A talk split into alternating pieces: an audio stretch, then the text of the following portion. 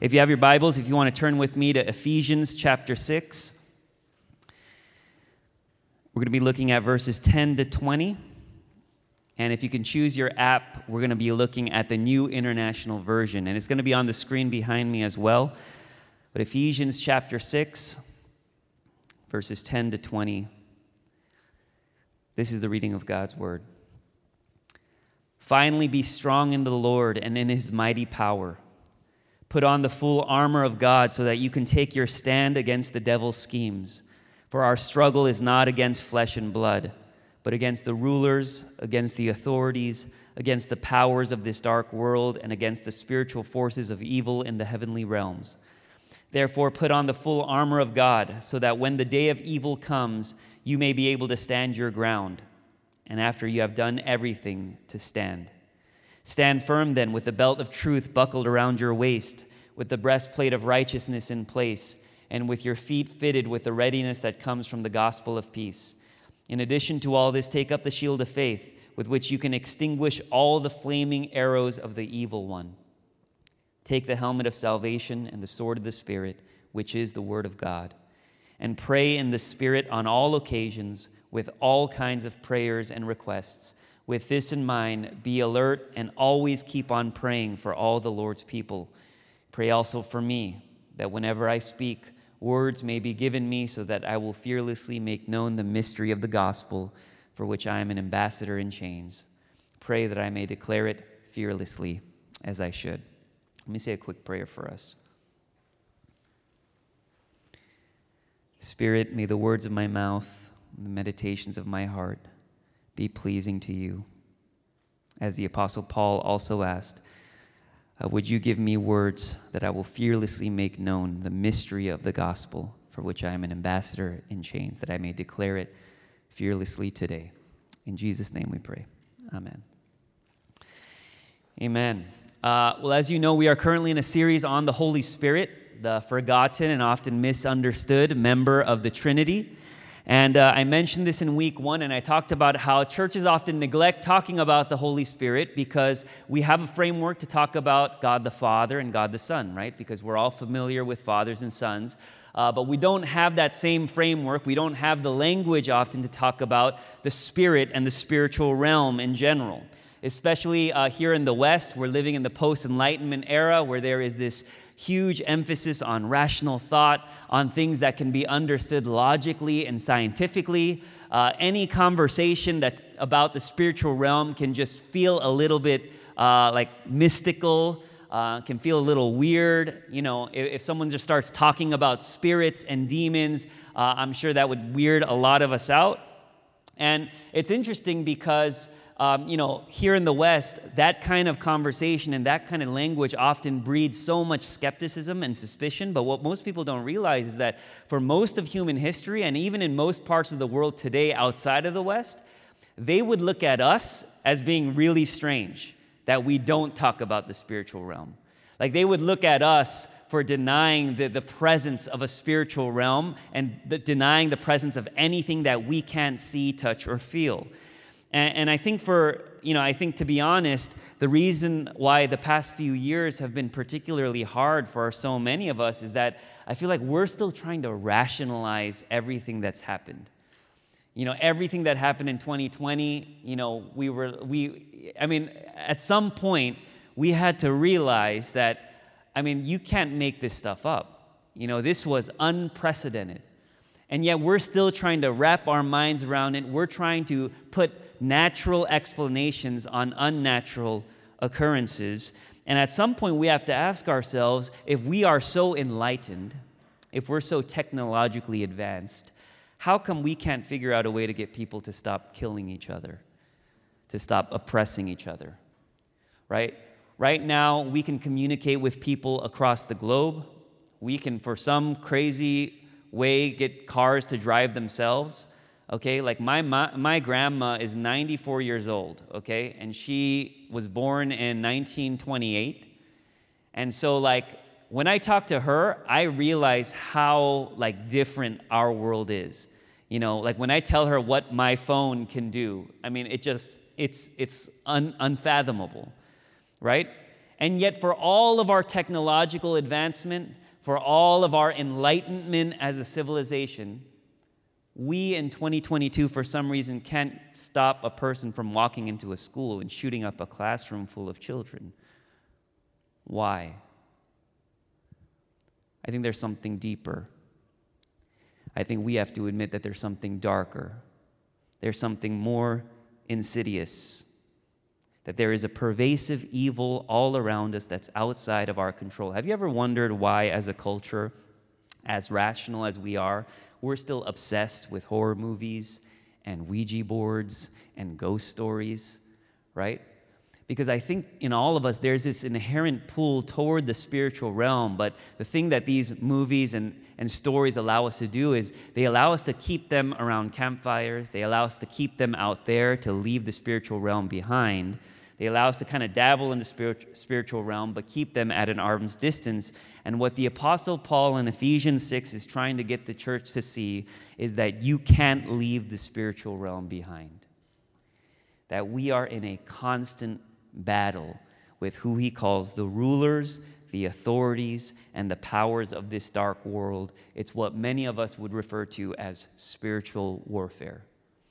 Now, if you're new to Christianity, maybe it's the first time hearing that phrase, spiritual warfare. If you've grown up in the church like me, this is a phrase that gets thrown around a lot. Okay? And I would say usually people use this phrase in one of two ways. Sometimes people use the phrase spiritual warfare to uh, describe really like intense uh, experiences of the supernatural right exorcisms demon possessions you'll hear stories of how people's like voices change and get all gurgly you know, their eyes roll back. You know, they, they start screaming. They start speaking in a weird language. They seem to not have any control over their body, right? Um, if you go out to missions, ever, have ever been out to overseas missions, uh, these are stories that you'll hear all the time, okay? Um, I went to a mission trip uh, when I was a junior in college. Uh, we went to Russia. And one of the first things that happened when we got there uh, was there was a baptism happening at a beach. And uh, our team was all there, and the pastor of the church in Russia that we were serving uh, took this guy out into the water to be baptized, right? It was a beautiful moment. Uh, they're out in the water, and, and all of a sudden, you just hear the guy, uh, before his baptism, just starts screaming at the top of his lungs, and he just starts wailing on the pastor, okay? Um, I was like, and they got weird customs here in Russia, okay? Um, I was like, what is going on? And um, out of nowhere, I hear all these pastors start yelling, it's a demon. You know, the, the guy is demon possessed, start praying, right? And I, I'm a college student, I'm 20 years old. I get on all fours and I, I start praying, and I'm, I'm not even praying for the man, I'm praying for myself, right? Because I'm like, this is not what I signed up for. I came here to do some skits and some body worship. You know, I wasn't here to do some like like demon exorcisms. I don't know what's going on. I was like, Lord, please help me. Um, and I, am down. I'm like my head in the sand, and 20, 30 minutes go by, and you know I. Uh, and thankfully, they say that the demon has been exorcised, and um, you know he, the the man looks exhausted. He's hunched over. Um, we go through with the rest of the baptism, and like the pastor, it looked like the, for the pastor that was like a Tuesday, okay? Like he, he had done this before. Uh, if you're visiting our church for the first time, you're like, I am never coming back to this church again. What are they talking about? Um, but, but, anyways, um, I think some of us, when we think of spiritual warfare, we think of things like that. Okay, I think others of us, when we use that phrase spiritual warfare, we almost use it too flippantly, right? To describe anything and everything that happens in our lives that's bad, right? You get food poisoning and you're like, the devil's out to get me. And it's like, no, like you just didn't wash your vegetables, right? Like, you know, uh, uh, when I'm driving and like I almost die in an accident, I'm like, the, it's the enemy. And my wife is like, no, no, it's, it's your driving, okay? Like, um, and so uh, so on one hand, you have this version of spiritual warfare that limits it to just these intense supernatural moments. And on the other hand, you have this view of spiritual warfare that basically ascribes everything and anything to it. And I'd say both views kind of minimize what spiritual warfare is and really make it easy for us to ignore it. But what's the famous line in the movie The Usual Suspects. The greatest trick the devil ever pulled was convincing the world he doesn't exist. And what Paul is trying to get his readers to understand is that not only does the devil exist, he is constantly scheming against you. There is no space in which the devil is not working to sabotage God's purposes in our lives. 1 Peter 5 8 to 9 says, Be alert and of sober mind. Your enemy, the devil, prowls around like a roaring lion looking for someone to devour. We can't even get to anything today unless you and I understand that we are at war. Contrary to popular belief, the Christian life is not a light stroll through a garden, it's a war with an enemy who never sleeps, with an enemy who is always plotting and prepping to steal, kill, and destroy, with an enemy who would want nothing more than for your marriage and for your friendships to fall apart with an enemy who would want nothing more than for you to continue to doubt yourself and to doubt God, who would want nothing more than to keep you in bitterness and resentment. And the scary thing is that most of us don't even realize it. Most of us are so comfortable and complacent in our lives that we don't even know we're in a war. You know, what's very interesting is that on the first pages of the Bible, in Genesis 2, God creates Adam and Eve. And when he, when he creates Eve, um, it says that I want to make a helper suitable for the man, right? And that word helper is the, is the Hebrew word azer, okay? And it's a word used of God in the Old Testament, and that should show us that uh, women were never meant to be subordinate to men, that this was meant to be a partnership all along. But one thing a lot of people don't realize is that word azer is also a word in the Old Testament used to describe the powerful nations that would come to Israel's help in times of war. And what this means is that from the very beginning of the Bible, the picture we have is not a man and a woman frolicking in a garden. The picture we have is a man and a woman, two warriors standing side by side, prepared for battle. Life is a battle. And if we are not aware that at this very moment there are evil forces advancing to destroy us, you and I are already dead. There's that famous Chinese proverb that it's better to be a warrior in a garden than it is to be a gardener in a war. And friends, we are at war. But not the kind of war you might think. And Christians throughout history have really messed this one up right? Um, they fought wars that were not ever theirs to fight, and they've ended up doing a lot of damage in the process. Paul here says our struggle is not against flesh and blood, but against the rulers, against the authorities, against the powers of this dark world, and against the spiritual forces of evil in the heavenly realms. You see, the devil is so good at what he does. Even when we get to the point of acknowledging that we are in a war, he gets us to fight the wrong enemy. He gets us to fight flesh and blood. He gets us to fight people. Right now, there are Christians all over America who would agree with the Apostle Paul that we're at war. The problem is, is that they believe that war is against Republicans or Democrats or liberals or conservatives.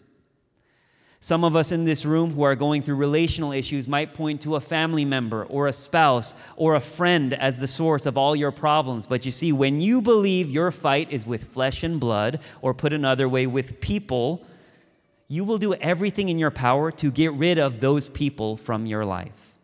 Those people will be the enemy, and you will do everything you can to rid the world of those people. But Paul is pleading with the church, saying, Wake up. Don't you see what the enemy is doing? You think you're so smart. The enemy is smarter than you. And the enemy is getting you to work for him by convincing you that your fight is with flesh and blood. You think your fight is with your difficult coworker you can't stand. So this is what happens. You go to work, coworker pisses you off. You go home and you're driving in the car and you're angry and you're bitter and that bitterness and resentment begins to build over time.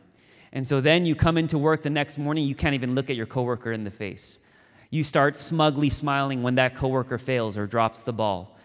Then you start using every opportunity you can to talk behind that coworker's back to make sure that coworker make sure everyone in the office knows how bad that coworker is and to get everyone in the office as angry and bitter as and resentful as you are and all of a sudden you've created a toxic work culture and yet we think we're fighting with flesh and blood no the enemy is like my job here is done this is what i wanted after this series we're going to do a series on the fruit of the spirit the fruit that the Spirit in us produces in our lives love, joy, peace, patience, kindness, goodness, faithfulness, gentleness, self control. Right? And the telltale sign, let me tell you, that you are fighting the wrong enemy right now is when your fight, no matter how noble or righteous you think it may be, no matter how justified you may feel you are in what you, what you are thinking or how you're acting, you'll know you are fighting the wrong enemy when your fight doesn't produce more love but produces more hate. When your fight doesn't make you a more gentle person, but makes you a more abrasive person. When you feel your emotions getting out of control, when you become less patient, when you're less at peace, that's when you know you're not fighting against the powers, you're fighting for the powers. You're becoming the very people you don't want to be. When Jesus came on the scene, you have to understand that what everyone wanted him to do was overthrow the Roman Empire. They were like, finally, the Messiah is here stick it to the man. Give the oppressive Romans exactly what they deserve. And this is why people were so angry and so confused when he didn't do that. Because Jesus understood that his fight, his struggle, was not against flesh and blood. This is why on the cross, Jesus never curses the Romans who crucify him. He never says, Give these people who are mocking me right now what they deserve. You know what Jesus says? He says, Father, forgive them, for they know not what they do. This is how Jesus disarmed the powers and stopped working for them. What the enemy wanted more than anything, and Jesus, Jesus had every right to be bitter and upset. He had every right to be bitter and upset at his friends who abandoned him on the darkest night of his life when all he said was, Pray for me. They couldn't do it and they fell asleep. He had every right to hold a grudge against them. But you know what he does? He says, I'm not fighting for the powers, I'm going to disarm them. I'm going to empty myself. Jesus said, More violence is not the answer, more resentment is not the answer. Forgiveness, love, compassion, these things disarm the powers. When you forgive someone who you feel doesn't deserve forgiveness, you disarm the powers. When you willingly love someone who is so difficult to love, you disarm the powers. When you show restraint and self control, when you know you could go off on this person, you disarm the powers. And I know like this language of powers and evil forces and you know spirits, this can sound really mystical, but let me break it down for you like this. When I say we are disarming the powers, we are resisting the powers, what I really mean is that we are resisting lies. We are resisting lies, and let me explain. The Bible calls the devil the father of lies. Jesus in John 8 says this about the devil He was a murderer from the beginning, not holding the truth, for there is no truth in him. When he lies, he speaks his native language, for he is a liar and the father of lies. When he lies, he speaks his native language. If you remember in week two, I talked about how the Holy Spirit was described by Jesus as the Spirit of truth. Jesus described himself as the way, the truth, and the life. And so it makes sense that if the devil's job is to thwart everything the Spirit is trying to do in your life, it makes sense that the way the devil will do that is through lies. So, spiritual warfare, let me demystify this for us, more than anything, is a war against lies. Put another way, the enemy's primary mode of attack is getting you to believe lies. Lies about yourself, lies about God, lies about those in your life. And often it's not even the circumstance or the season or the event, it's the lie that is the attack. Okay? A lot of times something happens to us and we say that's spiritual warfare. Oftentimes it's not that. Oftentimes it's the lie that the devil gets us to believe when those things happen to us. And the devil is so good because the devil is so subtle. Sometimes he can make something feel like truth. Okay, there's this game that I love to play called Mafia. Okay? It is the devil's game. Okay, it's where friendships go to die. Okay, I've seen people swear on their mother's grave, and it's like, it's crazy what this game gets people to do. Okay? I, I am scarily good at it. Okay? I am. My wife is really bad at it. Okay? When she's the mafia, she's like, I wonder who the mafia could be, right? Like, I mean, it's obvious, okay? Um, but in this game, the goal is to get people, it, the goal is not just to lie, it's to be so subtle. You know, sometimes what a mafia has to do is sometimes turn in their own fellow mafia members, okay? That's when you're like really savage, right? And, and this is how, like, because you have to be subtle. Sometimes you have to use truth, right, in order to build credibility. And this is what the devil does. When you go to the first pages of the Bible, Genesis 3, the devil doesn't get Adam and Eve to question the existence of God. You know what he says? He says, Did God really say that? So he's like, Oh, yeah, yeah, I, I believe there's a God too.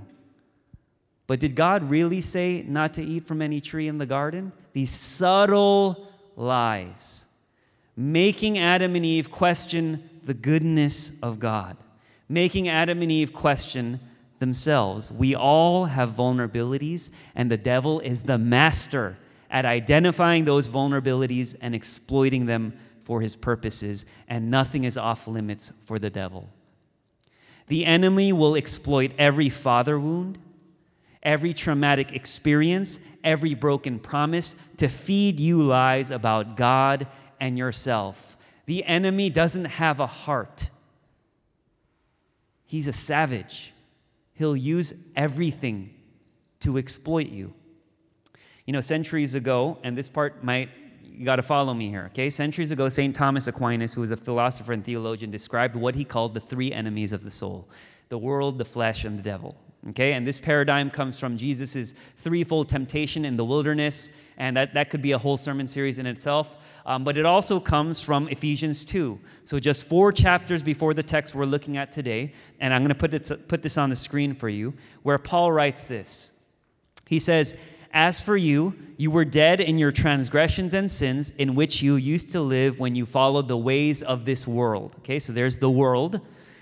And of the ruler of the kingdom of the air. There's the devil, right? The spirit who is now at work in those who are disobedient. All of us also lived among them at one time, gratifying the cravings of our flesh and following its desires and thoughts. You see, the world, the flesh, and the devil, the three enemies of the soul. Okay? Now, this part can be a little bit confusing. I know I just said that our fight isn't with flesh and blood, and here Paul makes it seem like the flesh is one of our enemies. So, which one is it? Okay. In context, when Paul talks about flesh and blood in Ephesians 6, he's talking about people, like literal people, flesh and blood. When Paul uses the word flesh in Ephesians 2, he's using it the way a lot of New Testament writers use it to describe the sinful desires and inclinations of our hearts that were, that were disordered when, we, when all of humanity fell. Okay, Paul uses the same language in Galatians when he contrasts living by the Spirit and gratifying the desires of the, fle- of the flesh. Okay, and this is so important. Okay, we have to get this because right now we're living in a culture where everyone says, You do you. Just be yourself. Do whatever you feel. Do whatever you want to. You be the arbiter of right and wrong. And yet, in the Bible, more often than not, we see the opposite. We see commands to put to death the deeds of the flesh, to die to ourselves, to lose our lives to save it. And so the devil is con- constantly working in conjunction, conjunction with the flesh and the world to sabotage God's purposes in our lives. Maybe this will help. John Mark Comer, in his book Live No Lies, talks a lot about this. I would highly recommend it. And he offers a paradigm using the three enemies of the soul that I'll put up here. And this is basically, he talks about how the spiritual powers, okay, and the forces of evil infiltrate our lives he says it's through deceptive ideas, lies, the devil, okay, that play to disordered desires, the flesh, that are normalized in a sinful society, the world. Okay? And so let me kind of give a, a specific, uh, general example and then a more specific example. Let's take racism. Racism is a social construct which started really with a lie, with a deceptive idea. The lie that there isn't enough resources to go around, so some people have to lose in order for others to win. That life is a zero sum game. Right? And all of a sudden, now you had people being like, okay, if, if there's a scarcity of resources, how do I grab as much power uh, as I possibly can? Well, I got to do that by keeping certain people down and elevating others all of a sudden now that lie is playing to our disordered desire toward power and control.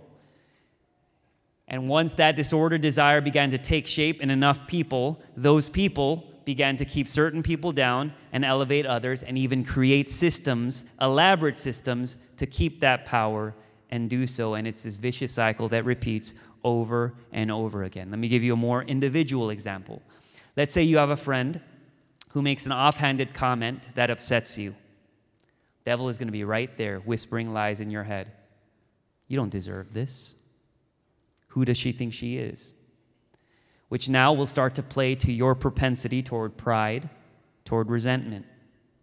And it's not like the world is going to stop you from going to the darkness because the world loves drama. And this cycle repeats over and over and over again. And all of a sudden, we start losing. This is how subtle the devil is. And to be honest, when all is said and done, you and I don't stand a chance. We are outmatched. There is no strategy, no plan that can outsmart the devil. He is too good at what he does.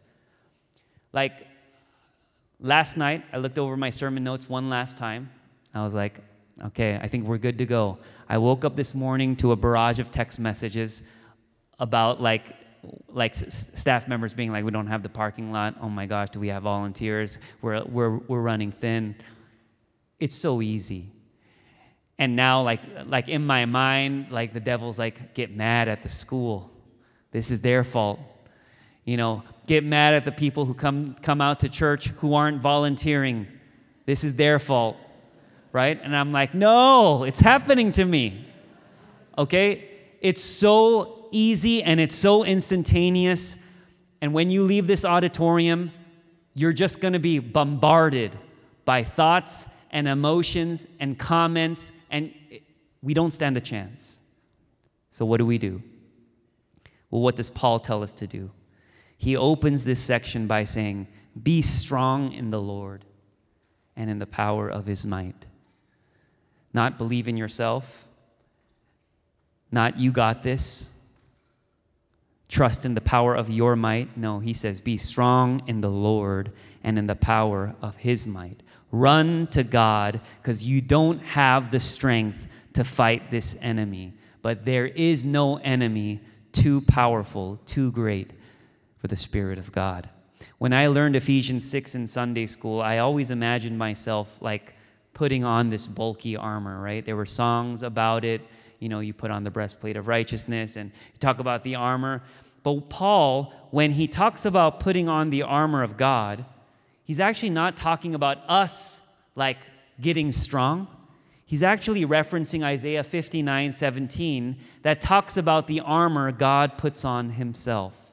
In Isaiah 59 17, it says, He, God, put on righteousness as his breastplate and the helmet of salvation on his head. He put on the garments of vengeance and wrapped himself in zeal as in a cloak. So, really, what Paul is saying in Ephesians 6 is you need to put on God.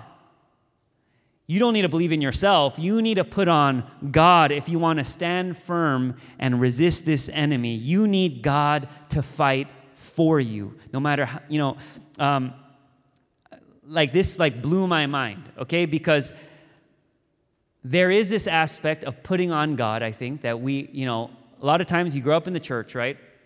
And you know, we were told you got to do this, you got to serve. We grew, a lot of us grew up in legalistic church environments where they say, if you want to be loved by God, do X, Y, and Z. And so we moved away from that, and then we came to churches because churches said it's all about grace. Just you don't need to do anything, right? Just Just live your life as is and it'll be fine. And I love how Paul like frames this analogy.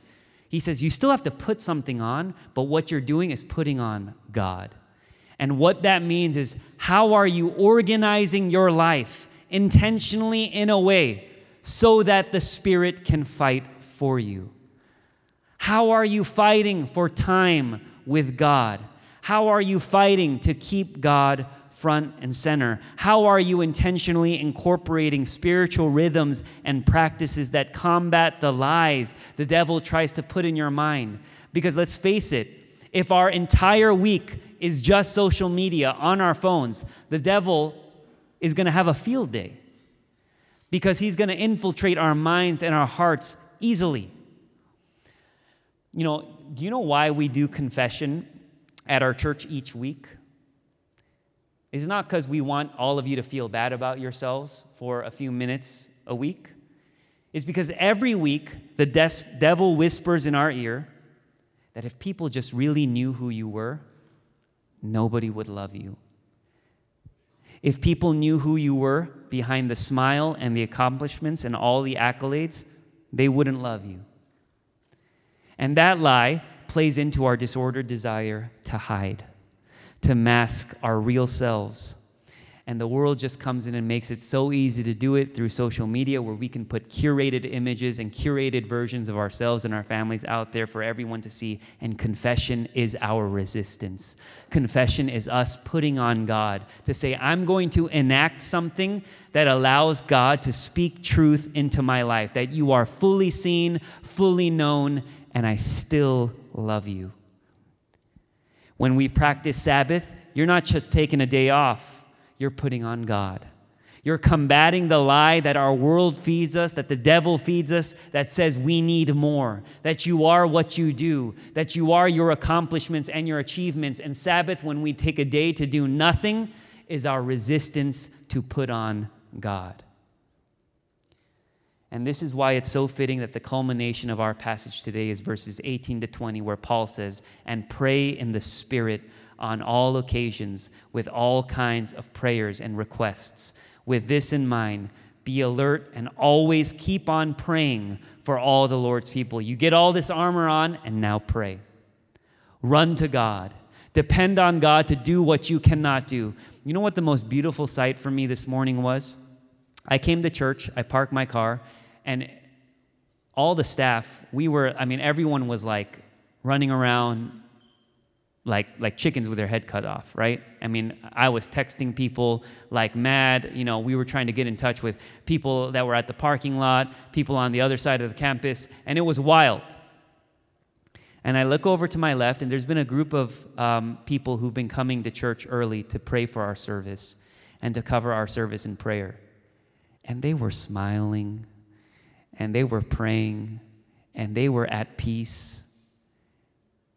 And I was like, that's what it looks like to put on God. In the midst of chaos, in the midst of so much uncertainty, to carve out space to pray, to say, We can't win this fight without you. When the devil whispers in your ear and says you're not enough, we have to pray.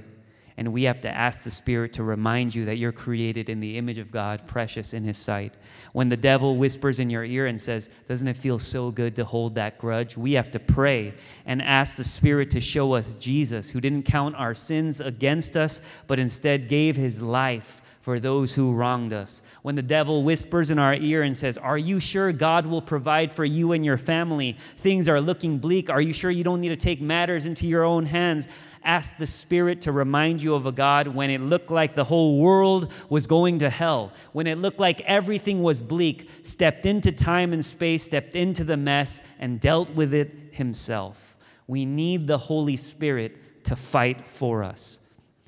It's like that final battle scene in the movie Endgame, right? If you've ever watched a YouTube video of the live audience reaction on opening night of Endgame, in that final scene when the Avengers are like dead in the water and they're facing Thanos, and he's just too powerful, right? And then you hear on your left. And then everyone's like, yeah. You know, it's like, like, it's like, are you in the war or like what? You know, it's like there's something that happens and I get chills. I get goosebumps when I think about it, right? It's like, you know, um, go watch the YouTube video, okay, after church, okay, you will get chills too. People are just losing their minds in the theater because they know what's happening. They know that in the next two minutes and 15 seconds, the entire MCU is going to assemble to defeat Thanos, to, be, to, to defeat this unstoppable evil power. The whole point of why we gather for worship every Sunday is so that when we are overwhelmed with life, when we're overwhelmed with parenthood and marriage and thinking about career and difficult coworkers and relationships and family, the enemy begins to circle us, begins to fill our minds with lies, getting ready to devour us. And the songs that we sing together in community, the word that we hear preached, the community who stands side by side with us, we gather here so that in that moment the Holy Spirit would say, On your left. And we look up and we see Calvary. We see Jesus hanging on a cross, crucified for our sins, conquering the unbeatable sting of death. And Jesus saying, It's finished. I, I got this. I did this, so you don't have to. You have nothing to prove, you have nothing to protect, you have nothing to preserve. I got this. And so, what we want each week is asking the Holy Spirit to take and direct our attention, our thoughts, and our gaze away from the lies of the enemy and place them toward Calvary, where Christ was crucified and conquered death once and for all. Let's pray.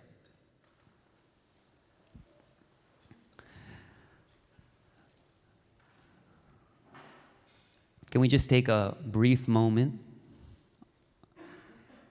And I want you to ask yourself this simple question What is the lie that the enemy has you believing right now?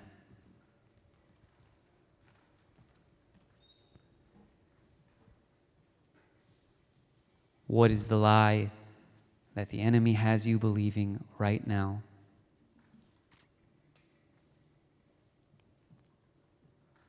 Maybe it's that you're not loved, that you will not be provided for. Maybe it's that you're not worthy, you're not enough.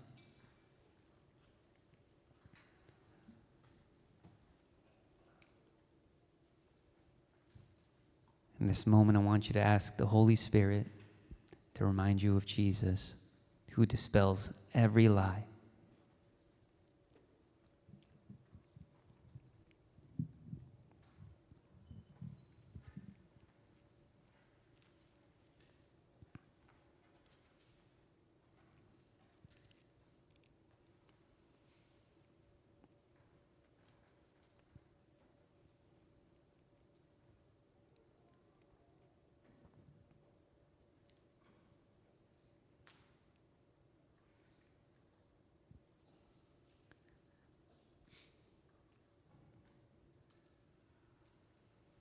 Spirit, on the authority of Christ Jesus, his death on the cross, and his resurrection from the grave, I just want to take this moment to speak against every lie that the enemy has the brothers and sisters in this room believing. The insidious lies, all the ways that the devil has gotten a foothold in our lives through our circumstances, through this season in our life, through a particular person or a particular relationship. We speak out against those lies. And we look to Jesus, who, because of his great love for us, while we were yet sinners, died for us, who laid down his life that we would know that we're forgiven that we're cleansed, that we're deeply loved and cherished and taken care of. And I pray for your spirit of peace and comfort to permeate this room, to permeate all of our hearts. That we would put on God now and resist the schemes of the evil one. Deliver us, Lord. We love you. We worship you. We thank you that you have won, that the victory is yours. In Jesus' name, amen.